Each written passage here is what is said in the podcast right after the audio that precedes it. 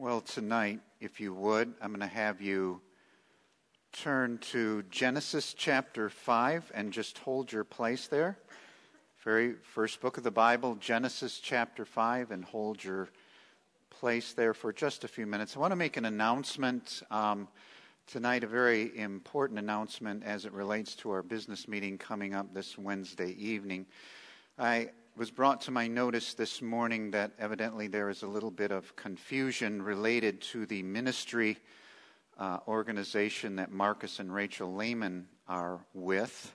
And I wanted to bring some clarification for that and then be able you be able for you to ask further questions later if you want. But Marcus and Rachel Lehman, who we are recommending, the pastors, elders, deacons, and missions committee, recommending that we take them on for 10% of their support. They are with Wycliffe Bible Translators. And Wycliffe Bible Translators is an umbrella organization for a number of parts of that Bible translation ministry. Some of you may be familiar with JAARS, which has some of their support in aviation ministry. And then there is the Seed Company, which is with um, where Marcus and Rachel are with, which is the primary uh, piece of Wycliffe Bible translators that goes out and translates the word, word of God in, in various people groups around the world. There is another ministry out there called Wycliffe Associates. Wycliffe Associates is not, in, is not connected in any way with Wycliffe Bible translators. Wycliffe Bible Associates has been involved in some controversial translation methods, okay? And there has been some criticism about Wycliffe uh, associates uh, over the years, especially in the last decade or so. Now, what happened is years ago there was just a group of people who broke off from Wycliffe Bible translators uh, started their own organization, had some disagreements with Wycliffe, and unfortunately, legally, were able to uh, maintain the Wycliffe name. But they are two distinct ministries having nothing to do with each other. Uh, but evidently, there's been some question about that. Um, if you want um, a article, a document that addresses this, you can contact Jeff Kay. Uh, he has that. You can contact me. Jeff is going to send that to me, and we can make that available to you. Maybe you have no questions. Maybe this isn't even an issue for you, but if it is, or if you hear someone talking about it, uh, we just want to make sure that um, Marcus and Rachel are not involved with Wycliffe Associates, and we think that's important for you to know, especially for the vote Wednesday evening. Okay, with that having been said, I'd like you to look with me tonight at Genesis chapter 5. We're going to focus on verses 21 through 24.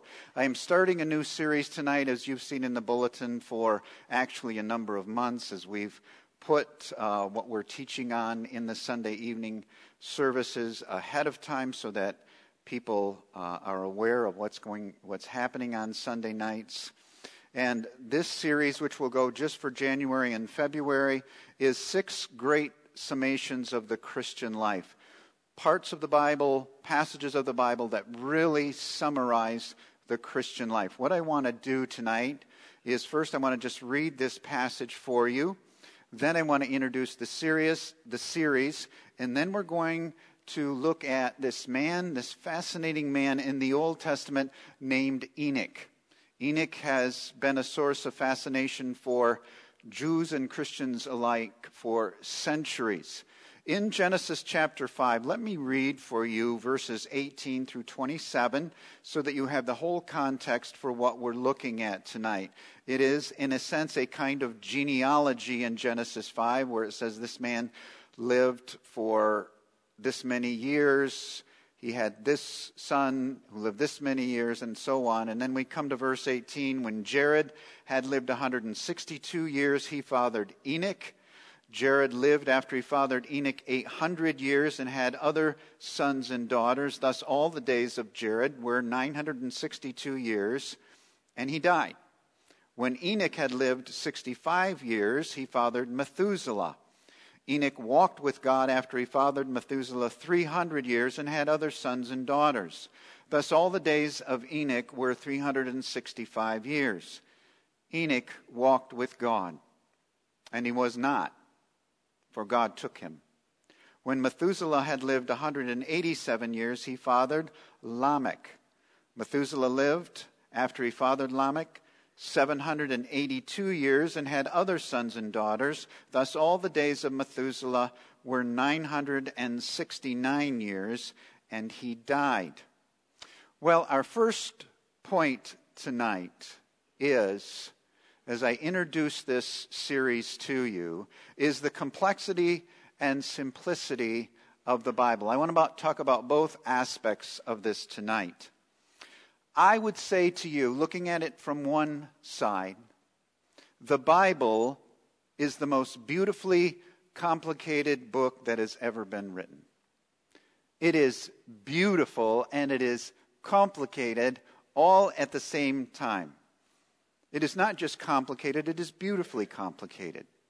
You could you could study the Bible when you are awake every minute of every day for your entire life and still not exhaust its vast treasures. That's how amazingly and beautifully complex the Bible is. If you spent your entire life doing nothing else, all your waking hours just studying the Bible, you would never exhaust the great treasures of the Bible. It has been called a bottomless treasure chest, and it truly is. It has been compared to try, it has been compared to being like trying to drink the ocean dry. If the ocean had drinkable water, and you tried to drink it dry, obviously you could not. You could drink every day, all day, and still not even come close to drinking it dry. And so it is with the glorious, amazing Word of God. It is God's glorious revelation of Himself, and this is important, to sinful men and women. It is God's glorious revelation of himself to sinful men and women, and therefore there are going to be limitations upon us. Back in November, we went over the noetic effects of the fall. Because of our finite minds that are affected by sin, by the fall of man, there's a limitation to what we can understand. Now, let me quickly say, through the indwelling Holy Spirit, we understand much more than an unbelieving person ever could. We know that from the New Testament, that because of the Holy Spirit, we, our minds are illuminated to the truth of Scripture. It is open, our eyes are open, our hearts are open to the truth of Scripture. This is known as, as I have shared with you before, the great doctrine of illumination, that the Holy Spirit illuminates our minds, our emotions, our hearts to understand the Word of God. But even within that, there are parts of the Bible, if we are honest, that seem wonderfully, and I, and I mean, I say that, I chose that word carefully, that are wonderfully beyond us. I was reading an article about a month ago by a great scholar who I admire, who said, I admit to you, there are parts of the Bible I still do not understand. And I thought, Amen. I, I needed to hear that. You know, because that's true for all of us. Who of us will ever, ever understand all of the laws in the book of Leviticus. Who of us, who among us, will ever understand all of the evil that is found in the book of Judges? The book of Judges has some horrific sins committed by the people of God. Who among us will ever understand all the details of the major and minor prophets of the Bible? As I read through them, as I try to every year, It is fascinating, it is thrilling, but there are some parts I still don't know exactly what it's referring to, but I love it anyway. I love, I absolutely love the book of Revelation. It is one of my favorite books in the Bible, but I will probably never fully understand all the details and what exactly everything is referring to. And here we sit tonight after over 2,000 years of church history, and there are still verses and passages that well meaning Christians sincerely disagree on their interpretation to this day. I'm not talking about a lot of verses, but there are still those verses, that small section of verses that born again believers who love the Lord Jesus Christ with all their heart still agree to disagree on how those verses are to be interpreted. Until we leave this earth, we will always be quoting Isaiah chapter 55 and verses 8 and 9. For my thoughts are not your thoughts, and my ways are not your ways, declares the Lord. For as high as the heavens are above the earth, so my ways are higher than your ways, and my thoughts than your thoughts. And we just have to rest in that.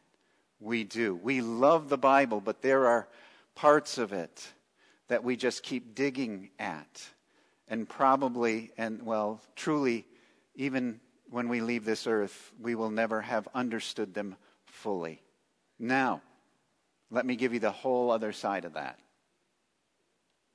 Having said all that, the Bible can be understood, believed, and obeyed by the simplest among us, even by those with little or no education.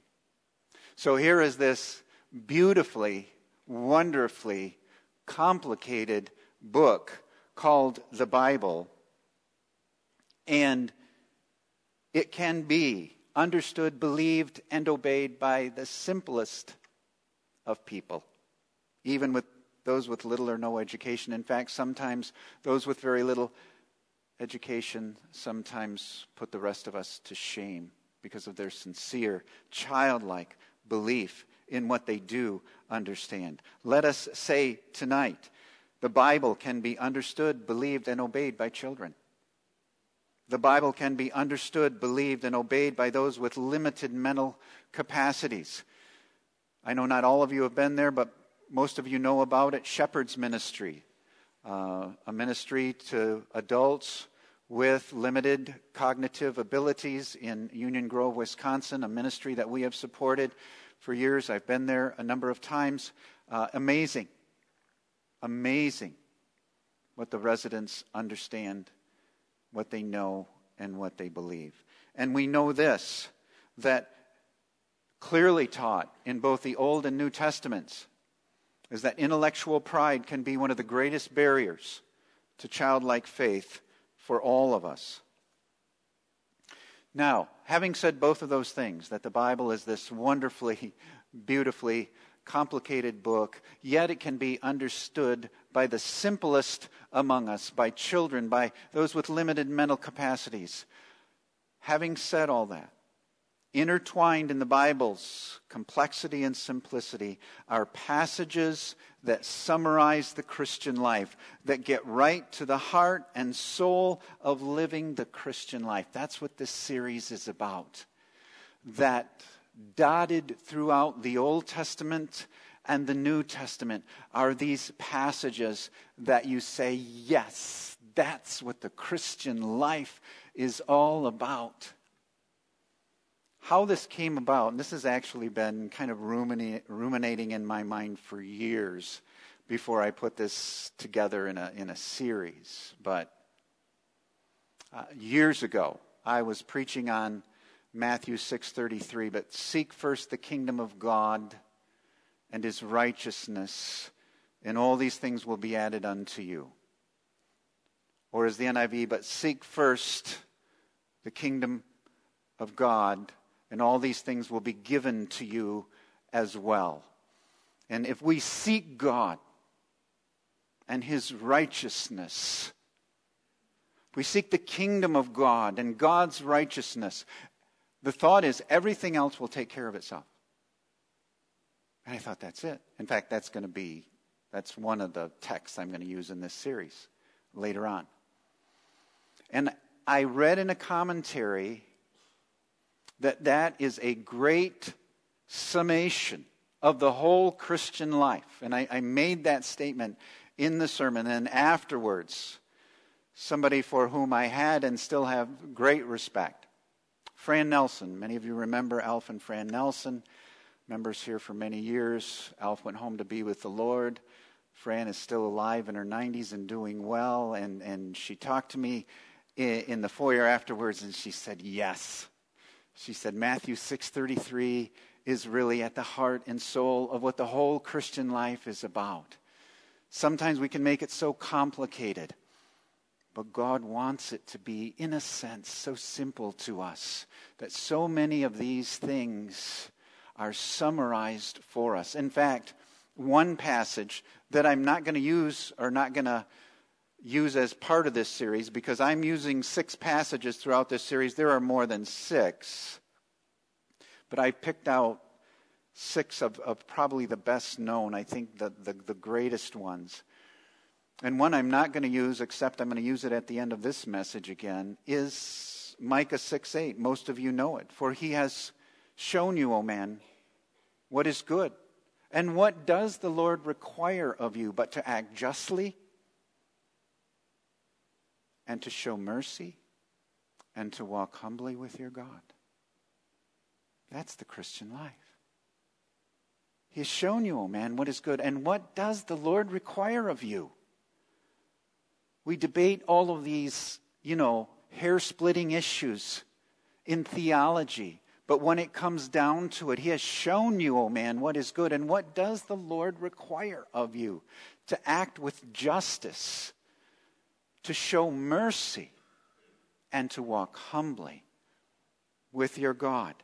So, we will spend our earthly lives joyfully, hopefully, joyfully reading, studying, and meditating on the Word of God and digging out all the treasure we possibly can, knowing that there will be some parts of it that will remain hard, that we may not fully understand this side of eternity. But always remember this what we don't know is never an excuse for disobeying what we do know.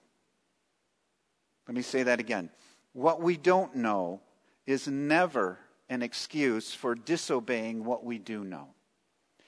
It has been said another way if you want more light from Scripture, obey the light you already have. You may have heard that before. If you want more light, obey the light you already have. As you obey what you do know, God will reveal more to you. So, in this series, over these next two months, we are going to look at six great summations of the Christian life. And we are going to start out with Genesis 5, verses 21 through 25. And that is our second point. Enoch walked with God. Let me read again for you verses 21 through excuse me, uh, it's 21 through 24. 21 through 24 is our text. When Enoch had lived 65 years, he fathered Methuselah. Enoch walked with God. After he fathered Methuselah 300 years and had other sons and daughters. Thus, all the days of Enoch were 365 years. Enoch walked with God, and he was not, for God took him. Enoch is one of the most fascinating people, not only in the Bible, but in all Jewish literature. Enoch is a rock star. He is, not only among Christians, but also among Jews. It was fascinating doing some background reading on him. He is a legend. He's a legend among the Jewish people because of the way he was taken from this earth and because the only thing we ever read about Enoch is that he walked with God. He walked with God, then he was not because God took him. Uh, stories of Enoch now in heaven having a special place in heaven and being given even now in heaven special dreams and revelations and prophecies in heaven because he is very special to God. Now, that is all speculation, but there are some books of the Bible, or excuse me, not books of the Bible, but extra biblical books, books outside of the Bible. There have been there for years. Some have wondered whether they should be part of the inspired Word of God, but they have been determined by councils over centuries not to be. But nonetheless, they are out there as other books. One set of the books are called the Apocryphal, often used by the Roman Catholic Church. The other set of books are called the Pseudepigrapha. You don't need to remember those terms, but simply to know that there have always been these kind of extra books out there. In the Pseudepigrapha are these three books called 1st, 2nd, and 3rd Enoch. And again, this is part of the whole legend of Enoch. Some of these some parts of 1st, 2nd, and 3rd Enoch may actually contain some historical accounts, but it has certainly been determined that much of it is just conjecture, speculation, and has never been considered part of the inspired Word of God. So, understandably, understandably, there is a great deal of speculation about the life of Enoch. What was this man like who is singled out in this kind of repetitive, these repetitive statements that happen in Genesis 5, and then all of a sudden, Enoch walked with God. And he was no more because God took him. Well, what I want to do tonight is not dwell on the speculative, but let's dwell, because it's really fascinating, just on what we know from the Bible. Okay? Let's just focus in the time we have left on what we do know from Scripture. First of all, we know he was the son of Jared. Verse 18 when Jared had lived 162 years, he fathered Enoch. We know that Enoch was the father of Methuselah. Methuselah, at least according to the Bible, being the longest living person ever. The person with the longest life, 969 years. Methuselah is famous for that. His father was Enoch. And most importantly, we know that in three verses, we are told twice that Enoch walked with God. Verse 22 Enoch walked with God. Verse 23 Thus all the days of Enoch were 365 years. Enoch walked with God, and he was not. The New International Version has, and he was no more, for God took him. So we know that Enoch walked with God, and then he was not. He was no more, for God took him we know that as Enoch walked with God on this earth, as he walked with God one day, he disappeared. You know why he disappeared? Because God took him. There are only two people in the entire Bible that were just taken by God and didn't experience death. One is Enoch, and the other, of course, is Elijah the prophet, who just had uh, flaming chariot come and take him home. Now, I know we don't get to decide how we die or how we leave this earth. I've put in my application for one of those two. Either one's okay. I will take that. Um, and again, I, I know that's not our choice, but boy, those would be a great way to go. Now, you may say tonight, how do you know he just disappeared? How do you know that God just took him like that? Well, as you've heard me say many times, and other pastors, the best commentary on the Bible is the, is the Bible. Hebrews 11, verse 5, is a key verse in the, on the life of Enoch. Hebrews 11, 5. Now, first of all, just the fact that it's in Hebrews 11 is significant because that's the great hall of faith. These great people of faith. So Enoch is included with the greatest men and women of faith in the Bible. We do know that about him. In Hebrews 11 5, fascinating verse. Absolutely fascinating. By faith, Enoch was taken up so that he should not see death. And he was not found because God had taken him. Now, before he was taken, he was commended as having pleased God. That verse is loaded. First of all, we know that Enoch lived a life of faith. Second, we know that he was taken up and didn't die. He never died. He was just taken up. Up means up. He was taken up to heaven. And we know that he was not found. Now, when the Bible says he was not found, it means that somebody was looking for him. Okay? So people were looking for him and they couldn't find him. So one day he was just gone. He was not found. And do you know why he was not found? It says right here because God had taken him. Because God had taken him. Now, before he was taken, before he was taken, he was commended as having pleased God. Now, in just a few minutes, I'm going to look at what does it mean to walk with God. But one thing is for sure. One thing we know for certain to walk with God means to live a life that is pleasing to God. Because that's what the Bible says. Now, before he was taken, he was commended, he was approved by God as having pleased him. Now, forgive me for stating the obvious, but what comes after Hebrews 11:5 is Hebrews 11:6.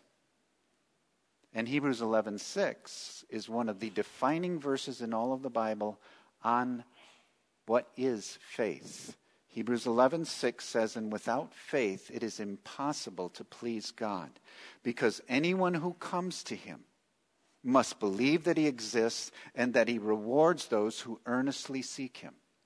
So that great verse on faith in the New Testament comes immediately after what it says about Enoch, the man who walked with God. In another fascinating two verses about Enoch in the Bible, we do know that Enoch was a preacher of righteousness. In Jude, verses 14 and 15, it says this It was also about these that Enoch, the seventh from Adam, prophesied, saying, Behold, the Lord comes with ten thousands of his holy ones to execute judgment on all and to convict all the ungodly of all their deeds of ungodliness that they have committed in such an ungodly way, and of all the harsh things that ungodly sinners have spoken against him. Now, somehow, and this is a part that we don't understand fully, Jude had at least some record whether it was oral tradition or some ancient script, manuscript, knowing that Enoch had said this. So, he, the whole book of Jude, of course, is warning Jude's readers about the judgment to come of people who live wicked and unrighteous lives. And he is warning them. And, and in doing so, he quotes Enoch. And so we know this, and this is important, folks, tonight. Enoch lived amongst a very wicked generation. To buttress that, just in Genesis, go over one chapter to Genesis chapter 6.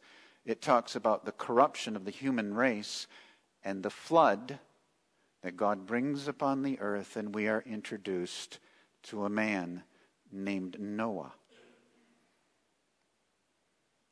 Let us all catch this tonight. Enoch walked with God in the midst of a wicked and corrupt generation. Do not let our present circumstances ever be an excuse for not walking with God. You may lament and bemoan the corruption of our own generation. But that is never an excuse for not walking with God. Enoch did it in the midst of a very difficult culture. So, this is Enoch, the man who walked with God, the man who never died. He was not found because God had taken him. And we know that God approved of him because his life was pleasing to God. Enoch walked with God, and he was not, for God took him. Of all the statements that we could make about the Christian life, one of the most important is this to be a Christian is to walk with God. What a great summation. To be a Christian means to walk with God. In Genesis 6 9, it says, These are the generations of Noah. Noah was a righteous man, blameless in his generation. Now, watch this Noah walked with God. Noah walked with God. In Genesis 17:1 it says when Abram was 99 years old the Lord appeared to Abram and said to him I am God Almighty walk before me and be blameless. The term walk before me means walk with me. Abram walk with me and be blameless. And I love maybe you do too. I've always loved Exodus 33:11. Thus the Lord used to speak to Moses face to face as a man speaks to his friend. Isn't that a great statement? Boy, I don't know about you. I want to know what that means. Moses or God spoke to Moses face to face as a man speaks to his friend. So, what does it mean to walk with God? Certainly, it means to live a life pleasing to Him. We have seen that. To walk with God is to live our lives every day in sweet fellowship and friendship with God and to joyfully obey Him and live for Him. One paraphrase of um, Genesis 5:24 was Enoch and God were really good friends all the days of Enoch's life. I like that paraphrase. Enoch and God were really good friends all the days of Enoch's life. That's what it means to walk with God. Now, we know that God is holy, and God is righteous, and God is just. But through Christ, but through Christ, we are his adopted sons and daughters, and he longs for us. Folks, he longs for us to abide in his presence. He longs for us to walk with him. I have read a number of books on the subject of biblical fasting. Of all the books I've read, and certainly I haven't exhausted all of them by any means, but probably the one that I have gotten the most out of, that has meant the most to me, impacted me the most, is a book by John Piper called A Hunger for God Desiring God Through Prayer and Fasting. I kind of skimmed through the book years ago when it first came out, but recently, this last year, I went through it. I decided to go through it very slowly, so I bought the revised, updated edition of A Hunger for God and just went through it slowly. The foreword to that book is written by David Platt and Francis Chan. They write the foreword to the book. And this is what they say in the foreword that I think goes along beautifully with tonight. They say, We have read the sad statistics about the number of young people who turn away from the church once they are out of their parents' home. We have heard people explain that they have tried God when they were young, but that it didn't work for them. But we have to wonder did they earnestly seek Him with their whole hearts? Did they cry out to Him in fasting and prayer? Sometimes we earnestly seek after things from God rather than God Himself. And then they say this. Please listen carefully. It is hard for us to imagine anyone leaving the presence of the living God, the maker and sustainer of heaven and earth, and looking for something better. Let's think about that. It is hard for us to imagine anyone leaving the presence of the living God, the maker and sustainer of heaven and earth, and looking for something better. One of the things that I have had a particular burden for, especially in these later years of my ministry here, is really for men. I've tried to mentor and work with a number of men one on one. We've had the Men's Bible Institute class for a number of years. I just have this particular burden. Not every pastor has the same burden that, boy, if we can reach our men, we reach our families.